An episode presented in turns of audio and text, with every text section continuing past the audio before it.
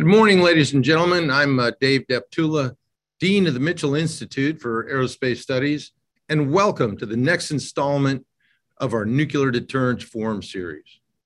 Now, as all of you well know, the United States is currently modernizing our nuclear triad, along with its associated command and control systems. Now, the level of commitment required to do this has reawakened debates over the importance of the triad nuclear deterrence concepts, and the necessity of sustaining this capability.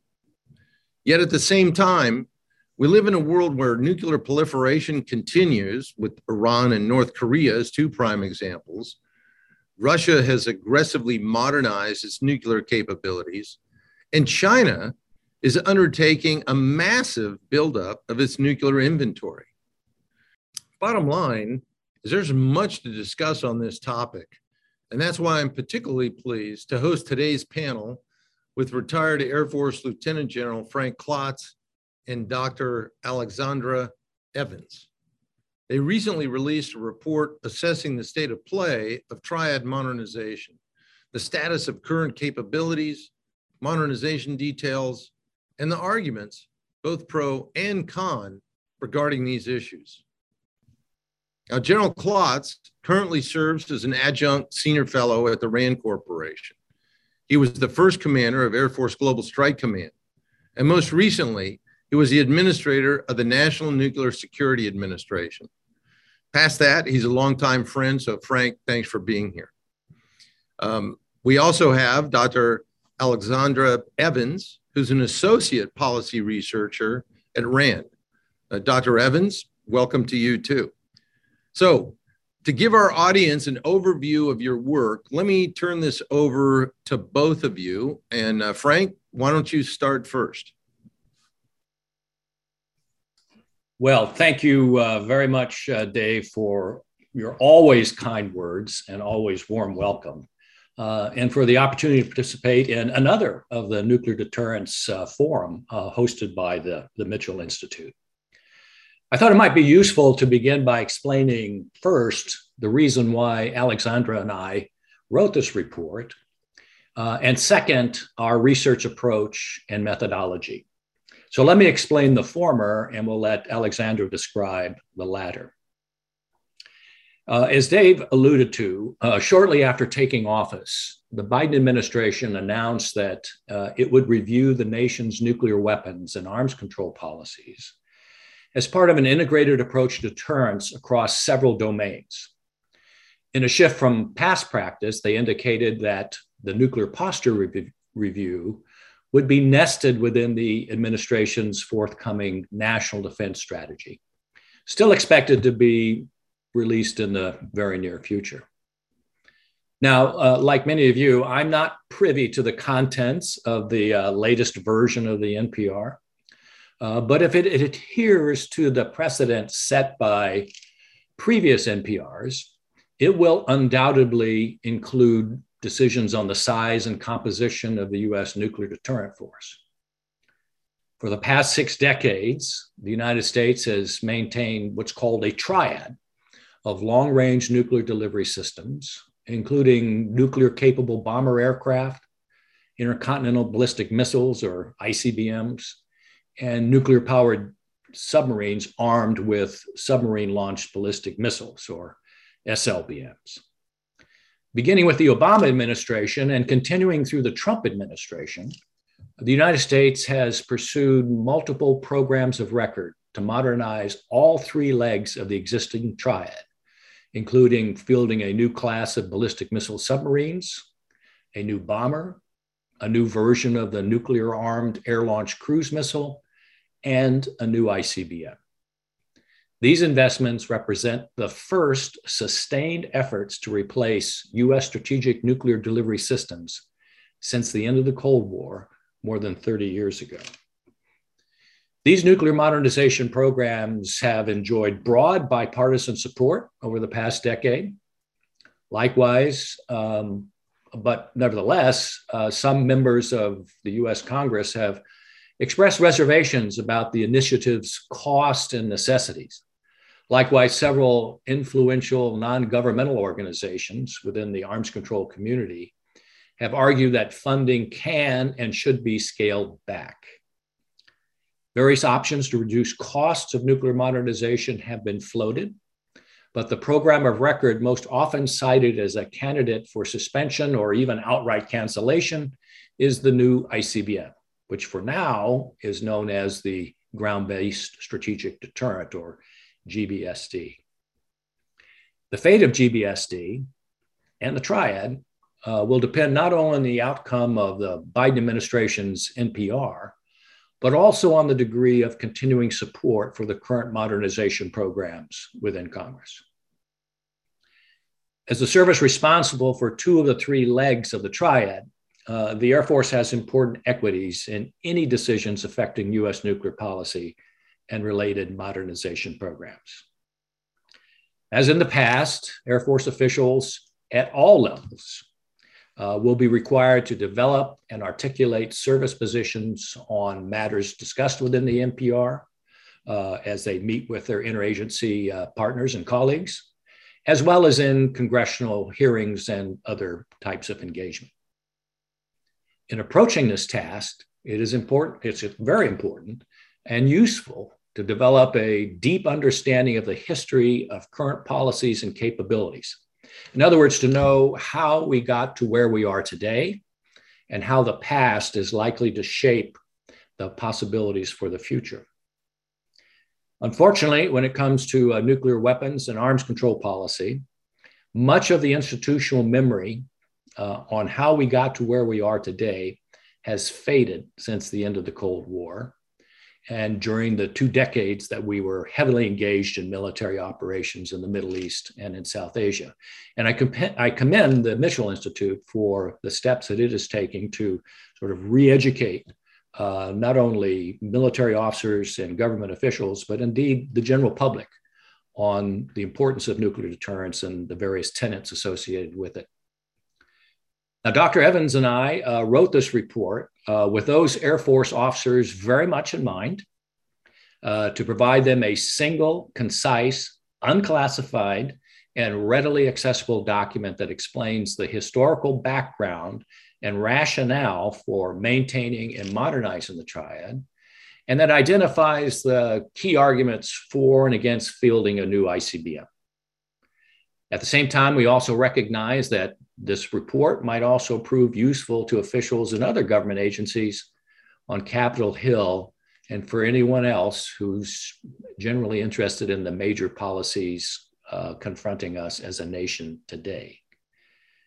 This is very much in keeping with RAND's long history of helping to improve policy and decision making through research and analysis conducted on behalf of the Air Force, the other military services, the Department of Defense, various government agencies, and at state and local institutions. So I'll, I'll turn it over to Alexandra now to uh, discuss uh, our methodology in uh, uh preparing uh, this report. Great, thanks, Frank. I should mention up front that the report is available on the on the RAND website. Um, and, a caveat as, as you review it and, and for the conversation today is that we did not aim to produce fundamentally new analysis. We did not perform a program evaluation or develop an independent cost assessment. Um, but what we did do beginning last spring is we undertook an extensive review of official government documents, public statements, uh, congressional hearings, but also because we really wanted to understand this landscape and to identify the alternative options that have been debated and to identify sort of the contours of the conversation. Also non-governmental analysis, uh, work from the scholarship that's being developed in the academy, and other sources to understand uh, what the, the sort of the debate over the nature of US nuclear policy is and the aspects of the triad moving forward that are informing the decision to modernize um, and the nature of the specific programs that are that are currently underway. Um, all of our research is unclassified, as is the final report. You know, certain aspects of this topic have to be reserved for a classified setting and, and for good reason. Um, but the issue is too important, we thought, to limit the conversation to a closed forum. And then also for that educational purpose uh, that Frank mentioned, that we wanted this to be a document that could be circulated widely and that would be accessible for different audiences that may not have necessarily engaged these questions before, but have a growing interest in understanding the contours of the debate. Um, so the resulting report uh, is written at, the, at a high level. It outlines the basic tenets of U.S. nuclear policy, provides a historical overview of the programs underway. Um, and though we do cover each of the three legs of the triad, we really focus the second half of the report on GBSD because uh, the ICBM program has attracted particular attention. Um, and for those who are interested, maybe in some of the more programmatic aspects or diving a little bit deeper, we included a pretty hefty bibliography at the end uh, that we hope will be a useful resource. Um, but while you know before we turn to the q&a we can i think both of us are eager to talk about uh, some specific aspects of what we found in the debate i think what we wanted to really emphasize is that the debate over these issues, although GBSD and the ongoing program at large have captured particular attention and galvanized a new debate, the public from the public literature we, we, still found that the core questions under consideration are variations of debates that have been unfolding in the field really for decades. You know as they say there are no new issues there are only new action officers. So we hope that this can inform both the current discussion but also considerations about modernization moving into the future with that, pass it back over to you, David. Okay, thank you very much um, for those uh, insights. Uh, I do commend the report uh, to all in our audience to read in its entirety, uh, as it's an excellent resource. Um, so now let's dig into some of the points uh, that you uh, both have raised and we'd like a little more elaboration on. Let me start with Frank. And this may be a, a bit of a basic point for some, but I think it's always useful to ground folks in the core arguments regarding why we have a triad. You know, you did a great job in summarizing the summarizing the key tenets in the report. Uh, would, would you please run through those for our audience just to get us all on the on the same wavelength? Uh, sh- sure, Dave. I'd be happy to. Uh, as we point out in the report, uh, despite the changes that have taken place in the US nuclear posture, nuclear doctrine, and nuclear technology over the past 75 years, uh, several core aspects of US nuclear policy have endured. Uh, the first of these is the belief uh, that the fundamental purpose of nuclear weapons is to deter nuclear attacks on the United States, uh, its military forces, and its allies. Uh, the second is the calculation that the United States can best deter nuclear aggression and achieve strategic stability by maintaining uh, nuclear forces capable of surviving a nuclear attack and retaliating in such a way that denies the attacker its objectives and imposes devastating consequences in the process. Similarly, uh, US strategists have long held that decreasing an adversary's confidence in its ability to decapitate US nuclear forces reduces the incentive to launch a first strike in a crisis or conflict. Third and lastly, uh, US policymakers have repeatedly asserted that the survivability of US nuclear forces can best be ensured by maintaining a mix of nuclear delivery systems each of which complements the other's attributes and compensates for any vulnerabilities or technical failures of the others. Now, this latter concept underlies the US decision to develop and maintain a mix of nuclear forces operating in the air, land, and sea, as I mentioned earlier, known as the, the triad, uh, it has become a central feature of US nuclear weapons policy, uh, starting um, ever since the United States began to field its first operational ICBMs and SSBNs in the late 1950s and early 1960s. Yet, even with uh, significant reductions in the number and type of US and Russian nuclear forces after the end of the Cold War, successive presidential administrations, both Democrat and Republican, have chosen to retain the triad. However, for the first 20 years following the collapse of the Soviet Union, uh, two administrations in a row uh, departed from past practice in one important and notable respect. Uh, throughout the Cold War, uh, the United States continuously updated all three components of the triad by designing, developing, and deploying successive generations of nuclear capable bombers, ICBMs, and nuclear powered submarines armed with SLBMs. Each new delivery system and its associated warheads uh, represented significant improvements over their predecessors in terms of capabilities, safety, and security. That approach cont- of continuous updating changed at the end of the Cold War. Rather than designing, developing, and deploying new delivery systems, both the Clinton and George W. Bush administrations chose, in effect, to live off earlier investments and extend the service life of existing nuclear force capabilities. As a result, uh, the, the United States has not procured any nuclear capable missiles or bombers since the last B 2 was delivered to Whiteman Air Force Base in Missouri in 1997, 24 years ago.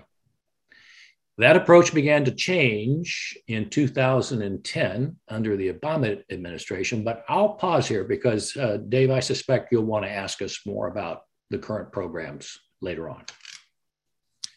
Uh, no, thank you very much for that. I think that uh, kind of puts everyone uh, in in perspective, uh, and, and, those who don't normally follow this uh, issue area have a better uh, insight as a result of your your response. Now, uh, Alexandra, the nuclear deterrent landscape is changing markedly given actions by Russia and China, uh, as well as the increasing role of technology.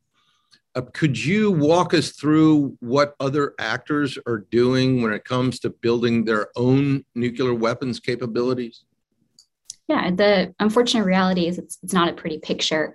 Uh, the United States now must account for two major nuclear powers, Russia and China, uh, who've expanded and diversified their nuclear capabilities and are continuing to refurbish and modernize these arsenals. Uh, these programs aren't finished.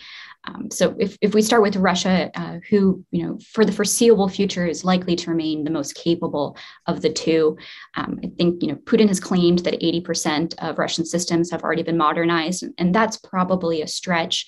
Uh, but it is clear that the country has made substantial progress in upgrading and replacing its Soviet era strategic and non strategic nuclear weapon systems. And over the last decade, we've seen improvements to each leg of the Russian triad. Uh, they're currently replacing uh, existing ICBMs with a newer model, the SS 27, Mod 1, and Mod 2. Um, and there's a new heavy ICBM, the Sarmat, which was planned to enter service in 2021. Um, Russia's also modified a few of its remaining SS 19 ICBMs to carry a hypersonic glide vehicle, which is, I think, a, a powerful example of some of the new technologies uh, that, that are emerging and shaping this environment. And then at sea, they've developed a new class of ballistic missile submarines, um, which are going to be armed with a new uh, Bulava missile. Um, in the air, they're, they're planning to field a new stealthier version of their long range nuclear capable bomber and to start production of a next generation bomber, the PAK-DA, by the end of the decade. Um, and then at the same time, you know, moving sort of beyond those, those traditional systems, uh, Russian senior officials have publicly touted what sort of often described as exotic long range delivery systems. Uh, these are things like the Poseidon nuclear powered underwater autonomous vehicle. Um, and, and, notably, these aren't covered by New START. So it's another area we can see sort of probing in a new direction. Um, and then, of course, all of this is occurring against the backdrop of sustained investment in new air and missile defenses. Um, and, you know, as we saw in November, new counter space capabilities that are of concern for the United States. Um, but moving beyond sort of the, the actor that has been the focus of, of, US nuclear policy for so long, China also now can no longer be considered a lesser included case in US calculations. Um, there's a lot of discussion that the, the evidence of the new missile silo construction captured public attention, um, but it's also sort of the latest public example of an effort to really change the number and type of nuclear forces uh, that, that China maintains. Um, there's improvements that are both quantitative and qualitative. Uh, so, according to, to recent public government assessment that was released, uh, China's current activity puts it on a trajectory to at least double the size of its nuclear stockpile over the next decade. Uh, that would be 700 deliverable nuclear weapons by 2027 and at least 1,000 warheads by 2030. And it's important to, to keep these numbers in context. Uh, they, it's a substantial increase for China, um, and it's exceeded DoD projections. You know, even projections that were published as recently as 2020 did not anticipate uh, this the sort of this intensity and the scale of this buildup. Uh, but China still maintains a much smaller nuclear force than either the United States or Russia, and, and that's likely to, to stay in place. Um, but in addition to this quantitative change, um, they're also improving and diversifying their forces. Uh, China has been deploying a, a new road mobile and multi warhead DF 41 ICBM.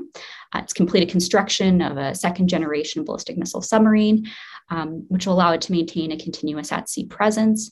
Uh, and there's also some public reports of an even more capable class of submarines and submarine launched ballistic missiles that would potentially allow it to, to target the United States from littoral waters uh, by the end of the decade. Um, and then, and this is a, a major change, uh, China has developed its first nuclear capable air to air refuelable bomber and reportedly is developing a nuclear capable uh, ballistic missile that could be launched from this aircraft, um, as well as maybe a, another stealthy uh, strategic bomber as well. Um, so this is really the culmination of, of multiple decades of investment uh, in these programs um, that combined with improvements in some of the uh, areas of captured attention from the conventional side, um, some of the missile defense systems, for instance, really adds up to a, to a worrisome picture for American planners. Yeah, that's kind of an understatement. Uh, uh, Frank, given everything that Alexandra just covered, um, what does this mean for the U.S. as we seek to ensure that we have a, uh, a relevant uh, deterrence strategy and a requisite uh, set of capabilities?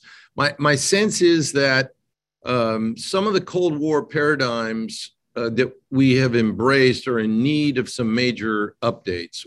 what are your perspectives? Well, I think my answer to your question, Dave, is no and yes. uh, first, the no. Um, some things remain essentially the same as they were during the Cold War. Uh, Russia still has nuclear weapons, though smaller number as a result of agreements with the United States, arms control agreements with the United States, and unilateral decisions.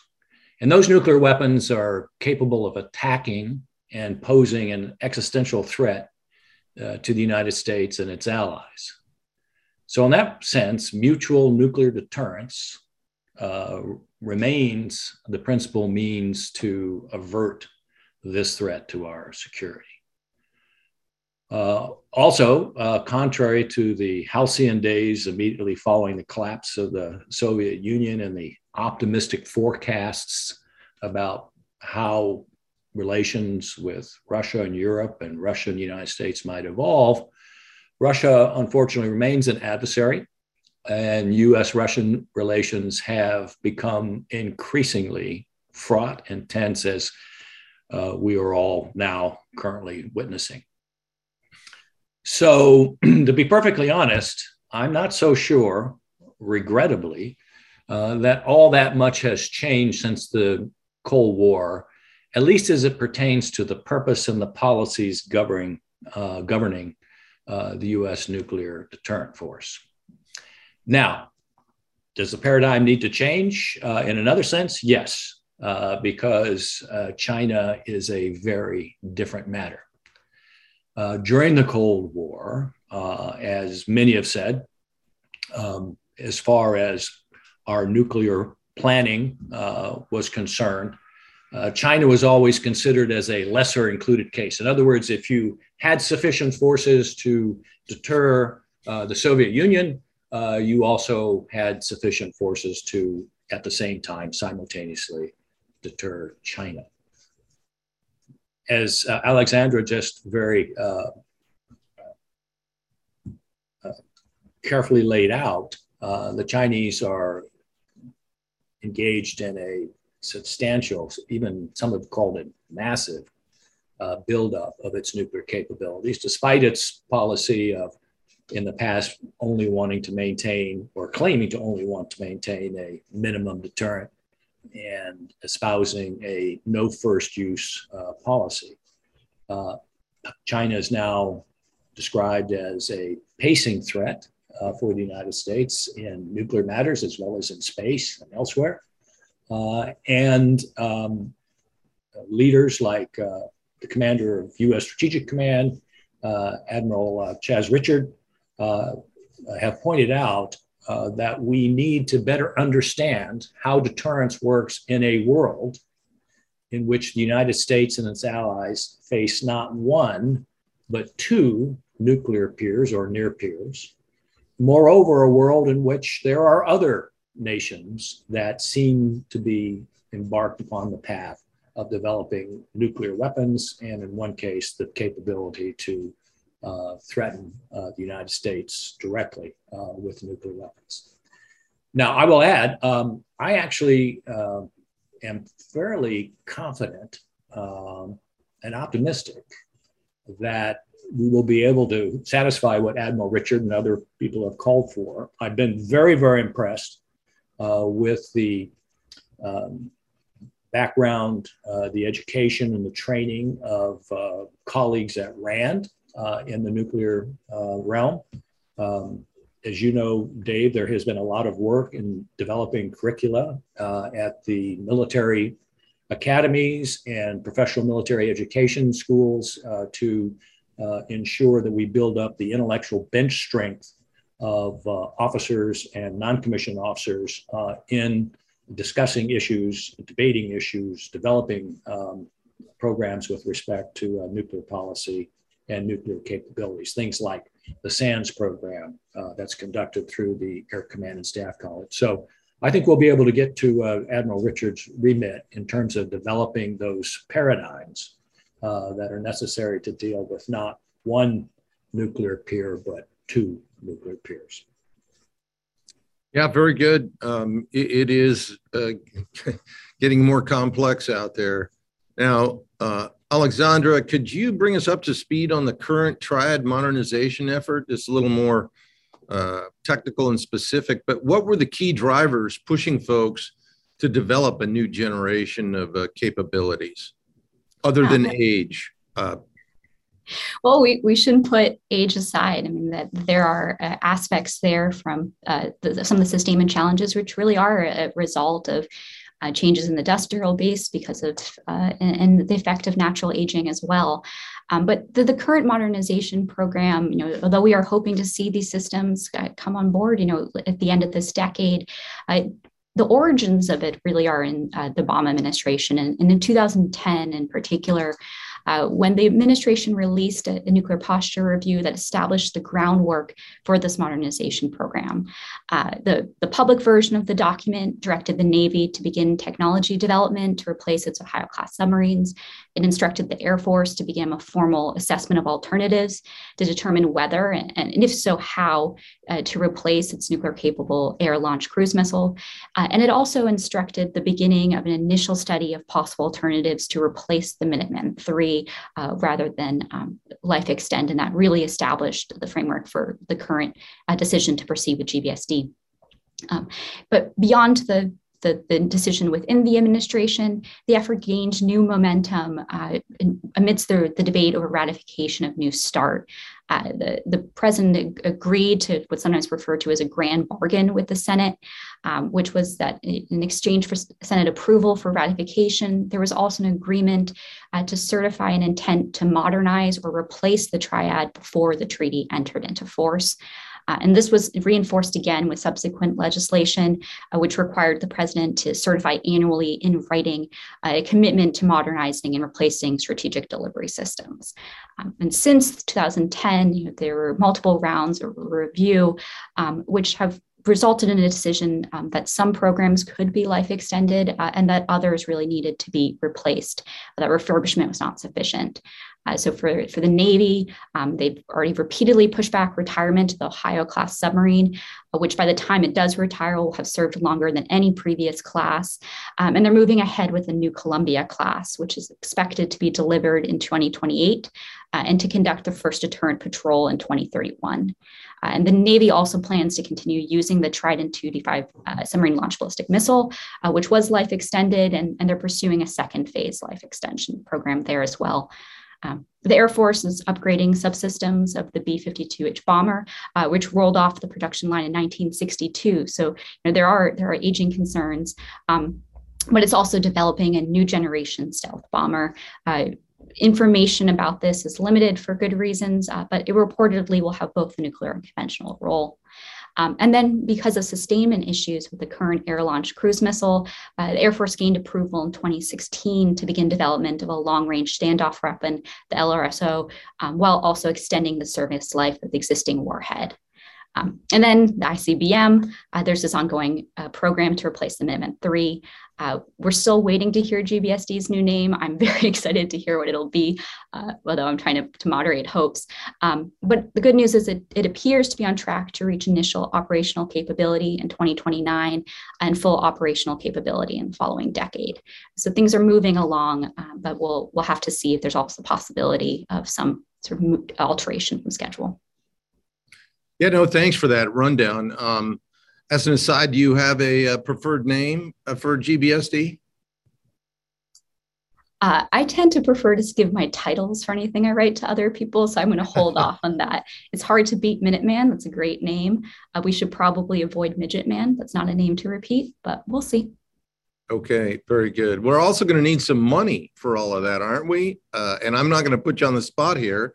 I'm just going to make a suggestion to the group you know, since we've been in a, we were in Iraq and Afghanistan after 2001 for that 20 year period, uh, the Army got an average of $53 billion a year more than the Air Force.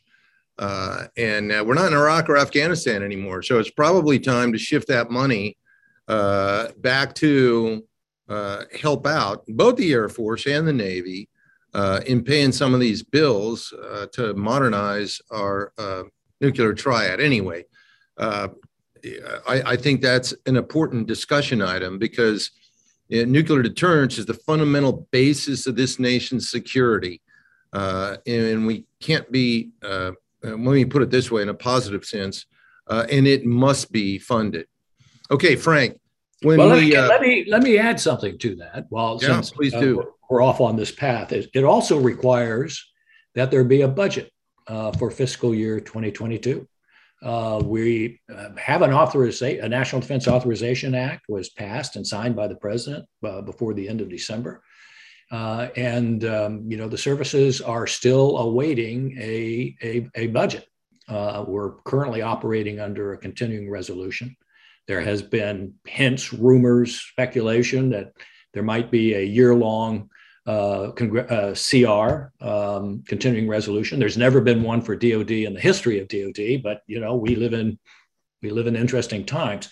Uh, that would be extraordinarily uh, unfortunate uh, for many of these modernization programs, including GBSD, uh, because one, they rely on additional funding as they continue to ramp up their um, engineering and development.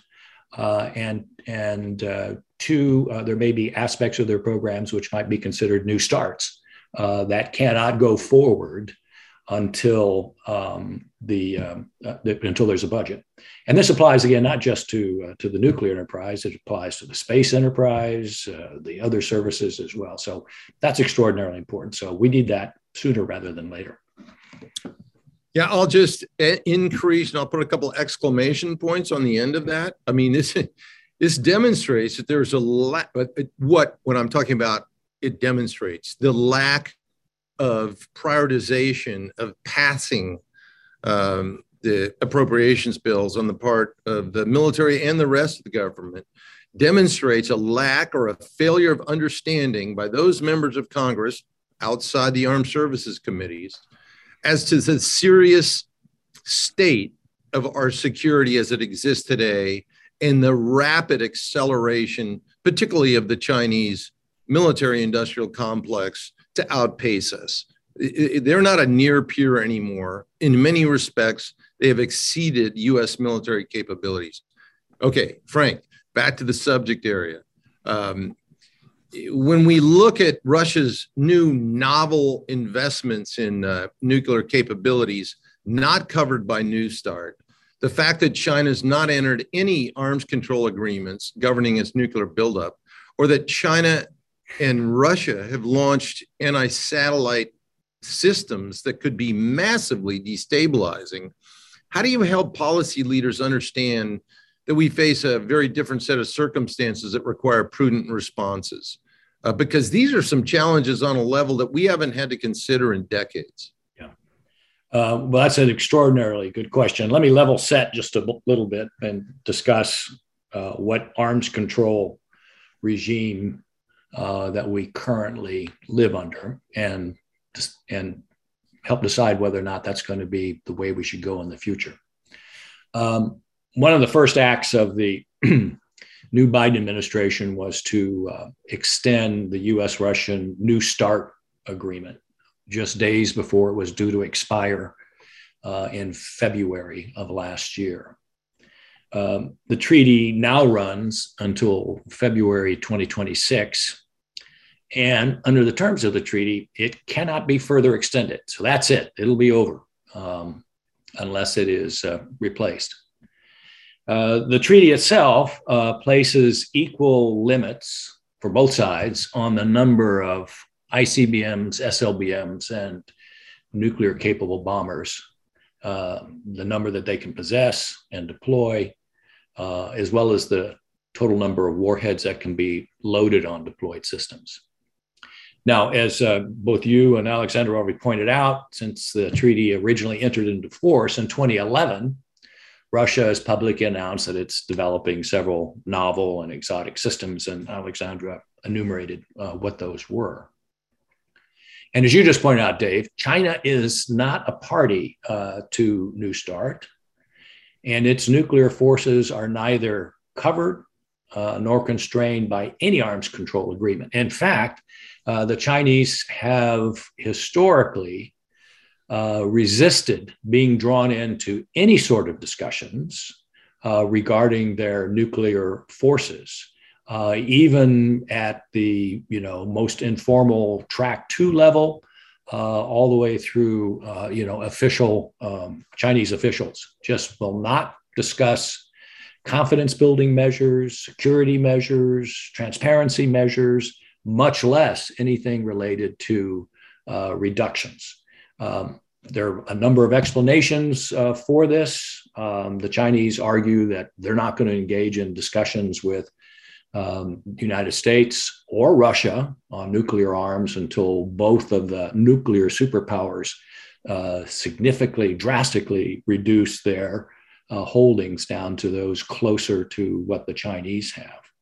Um, I think a more compelling reason might be is that you know the China Chinese uh, nuclear force was so small uh, that um, you know secrecy was very very important to helping ensure the survivability of that force and the types of agreements we've entered into with Russia with extraordinary exchanges of information uh, on a daily basis about where our nuclear forces covered by the treaty are located, when they're moved, uh, uh, is would be an anathema uh, to the Chinese. So, in any event, uh, nothing's gone there. And as some observers have pointed out, in a sense, the Chinese get a free ride in terms of arms control because they are not bound uh, by any agreements, but the, their two competitors, uh, potential adversaries, Russia and the United States, are. Um, these two circumstances, uh, the development of Russian uh, exotic or novel systems that lie outside the purview of, uh, of New START, uh, as well as the fact that the Chinese, with its rapidly expanding uh, nuclear capabilities, are not covered by any uh, nuclear arms agreement, uh, have led senior military and civilian officials to publicly state that any future arms control agreements will need to take into account the full gamut of Russian nuclear forces including new systems uh, as well as the more numerous non-strategic and non-deployed warheads and that they will also need to take into account the implication of China's uh, rapid nuclear buildup for nuclear deterrence and strategic stability. Successfully negotiating a new treaty or expanding uh, a treaty to replace New START uh, by 2026, I think is going to be an extraordinarily tough sell. Um, we all know about the deterioration of US Russian relations over the past several years. Um, we all know about uh, China's steadfast refusal to engage in any kind of discussions about its nuclear forces. Uh, this has led some observers, uh, arms control hands, to argue that we need to be thinking about alternative approaches to uh, formal, painstakingly negotiated treaties uh, to achieve uh, arms control objectives. as Thomas Schelling and Mort Halperin, um, part of the brain trust in the early part of the Cold War and nuclear deterrence, wrote in a seminal book on arms control in 1961, uh, they argued that we ought to think about arms control on a, it's not just uh, formal, um, negotiated, ratified uh, treaties uh, that have the force of international law, but also ought to be thinking about everything from um, you know informal tacit agreements to handshakes to uh, executive uh, agreements uh, and norms of the road and that sort of thing. So, my own personal sense is, uh, and not part of our report, I hasten to add, is that the Biden administration's objective of uh, reinvigorating st- strategic stability talks with Russia and beginning essentially for the first time, uh, at least in terms of anything meaningful, a similar process with China can serve as steps in this direction. By the way, uh, uh, when you, if and when you go to the RAND publication website for a copy of the report that uh, Alexandra and I are discussing, you might also check out a, a report uh, that uh, I did uh, a year before and discussed in the same forum on. Um, on New START. It's called the Military Case for Extending the New START Agreement as I mentioned, the, the, agreement has been extended, but there's still, I think, some good and useful history and uh, explanation in there for those who want to know a little bit more about how uh, nuclear arms control fits into our overall strategy of maintaining uh, nuclear security. Very good. Thanks for that, Frank. Now, uh, Alexandra, there's a powerful group of individuals who want us to consider extending the life of uh, the Minuteman III missiles yet again. Uh, in the Air Force, uh, says this, in fact, will be more expensive than procuring a new system. Uh, could you speak a bit on uh, both sides of this argument? Of course, and this really gets to the, to the crux of the current debate. Does the United States need to develop a new delivery system, or, or can it upgrade what it has? You know, as you as you allude, the Air Force has done this before. Uh, the Minuteman III, when it when it was first fielded in 1970, was projected to have a service life of, of just 10 years, but thanks to multiple rounds, excuse me, of life extension programs, they're still operational 50 years later and they'll have reached 60 years when they're retired in 2030. So this has raised some questions about uh, why can't we do that again? Um, the consistent message from the Air Force since 2014 is that it's, it's simply no longer technically feasible nor cost effective to continue extending the service life of the Minuteman III. Um, the first aspect of this is simply that the world has changed since the 1960s when the first when the, the system was first designed uh, and senior military officials have consistently made clear that a, a, comprehensive overhaul is needed to deal with new and emerging threats and respond to a changing strategic landscape as, as frank and i have already discussed um, the Air Force also has emphasized uh, that to maintain the U.S. advantage in the long term, because uh, they're hoping to meet to, to build a system uh, that can that can be have a, a longer service life, um, requires a more adaptive system that can be modified easily to meet new or unforeseen challenges. Um, public statements suggest that, that they believe the GBSD design could offer the possibility of incorporating future technologies um, so that there is this, this uh, sort of ability to adapt. Um, that, and that isn't something that can be achieved through a life extension program. Um, and then there's this the ever present problem of sustainment.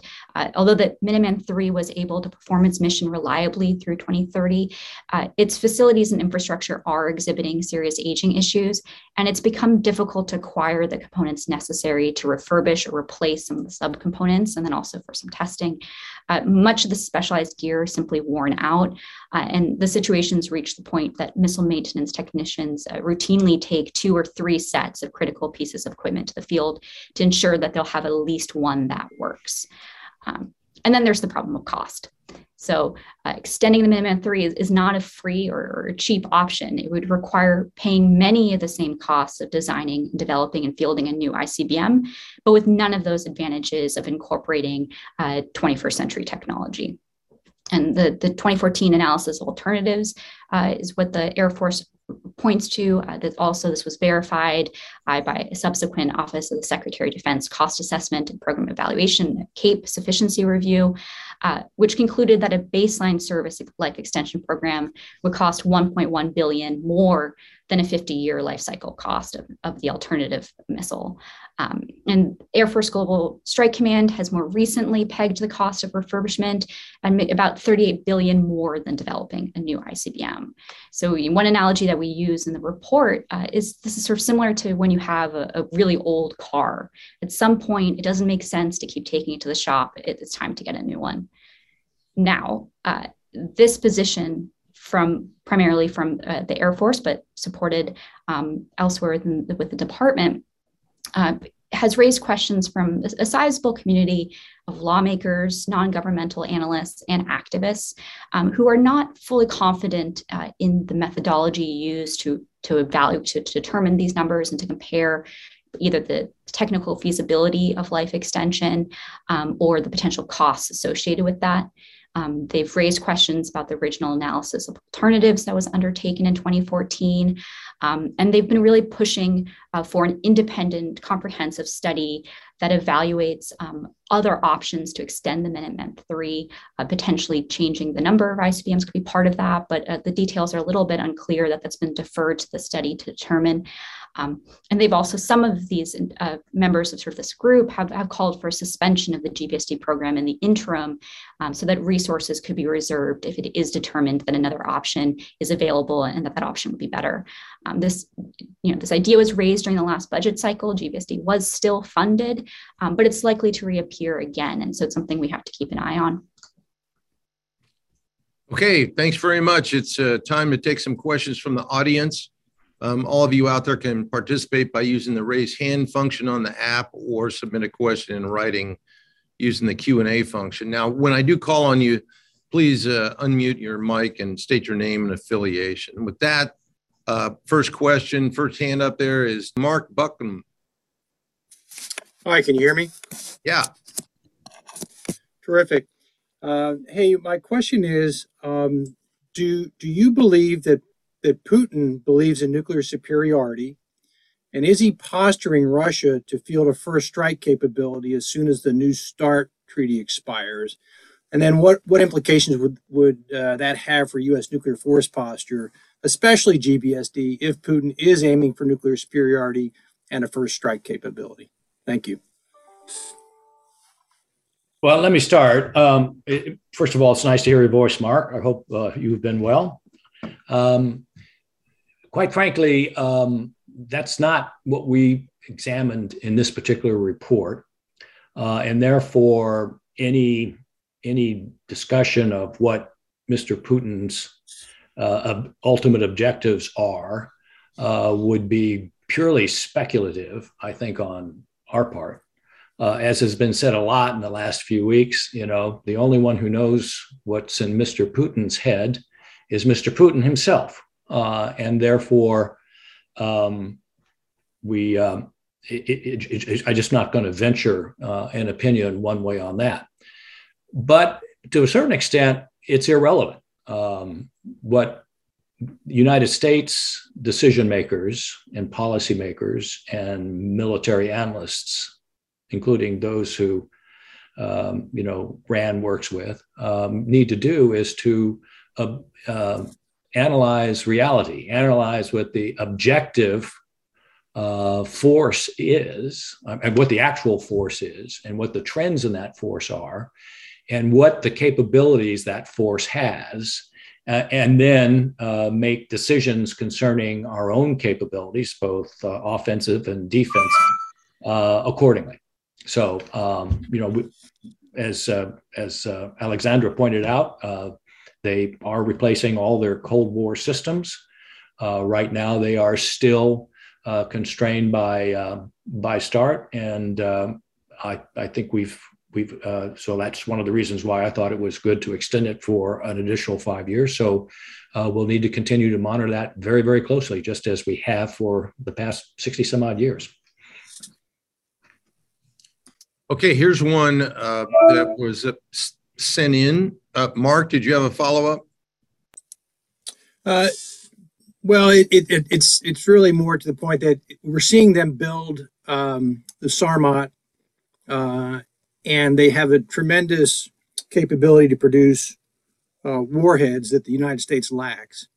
Um, and so, doesn't that sort of reinforce the need to maintain uh, GBSD or ground-based um, deterrent that, uh, that that adds numbers and, and hardness and and uh, makes that challenge of a first strike uh, that much harder? Granted that we can't predict what Putin will do, but looking at what he is doing um, suggests that that um, ICBMs for the United States are more important than ever. Well, I think it also, uh, thank you for raising that, Mark. I think it also argues that uh, the United States uh, needs to uh, continue to modernize uh, and enhance its, uh, its, the capabilities of its nuclear weapons infrastructure. By that, I mean the um, national um, security laboratories and the nuclear production facilities that are owned uh, by the uh, Department of Energy's National Nuclear Security Administration.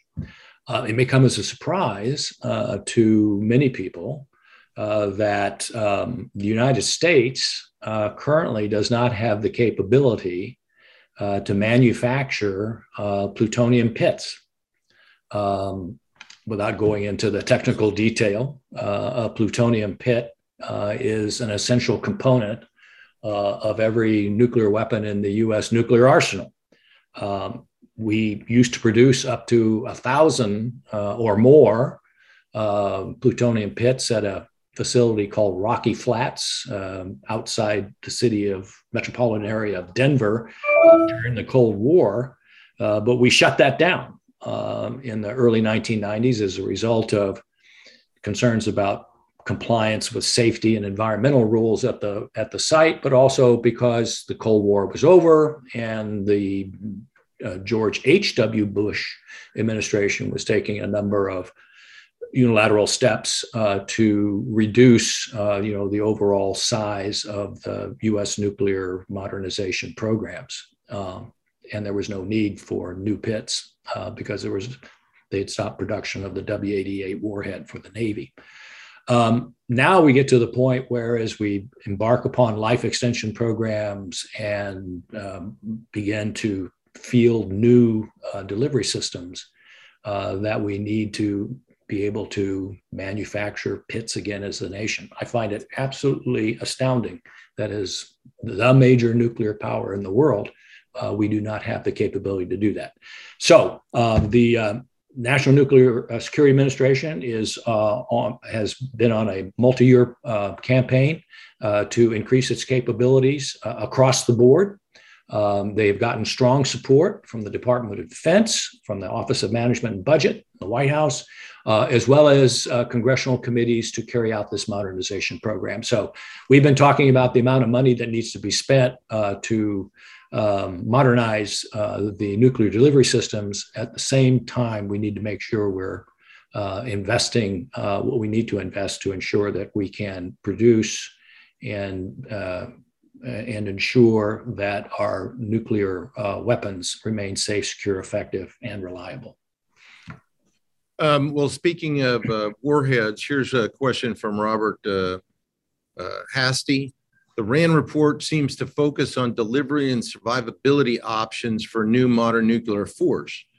Can you comment on the need for improved nuclear warheads with survivable ground penetrating capabilities that can provide improved lethality with lower collateral damage effects by effectively coupling ground shock energy with lower yield weapons to hold the hardest high value, deeply buried tunnel targets at risk that our adversaries use to protect their most valuable assets.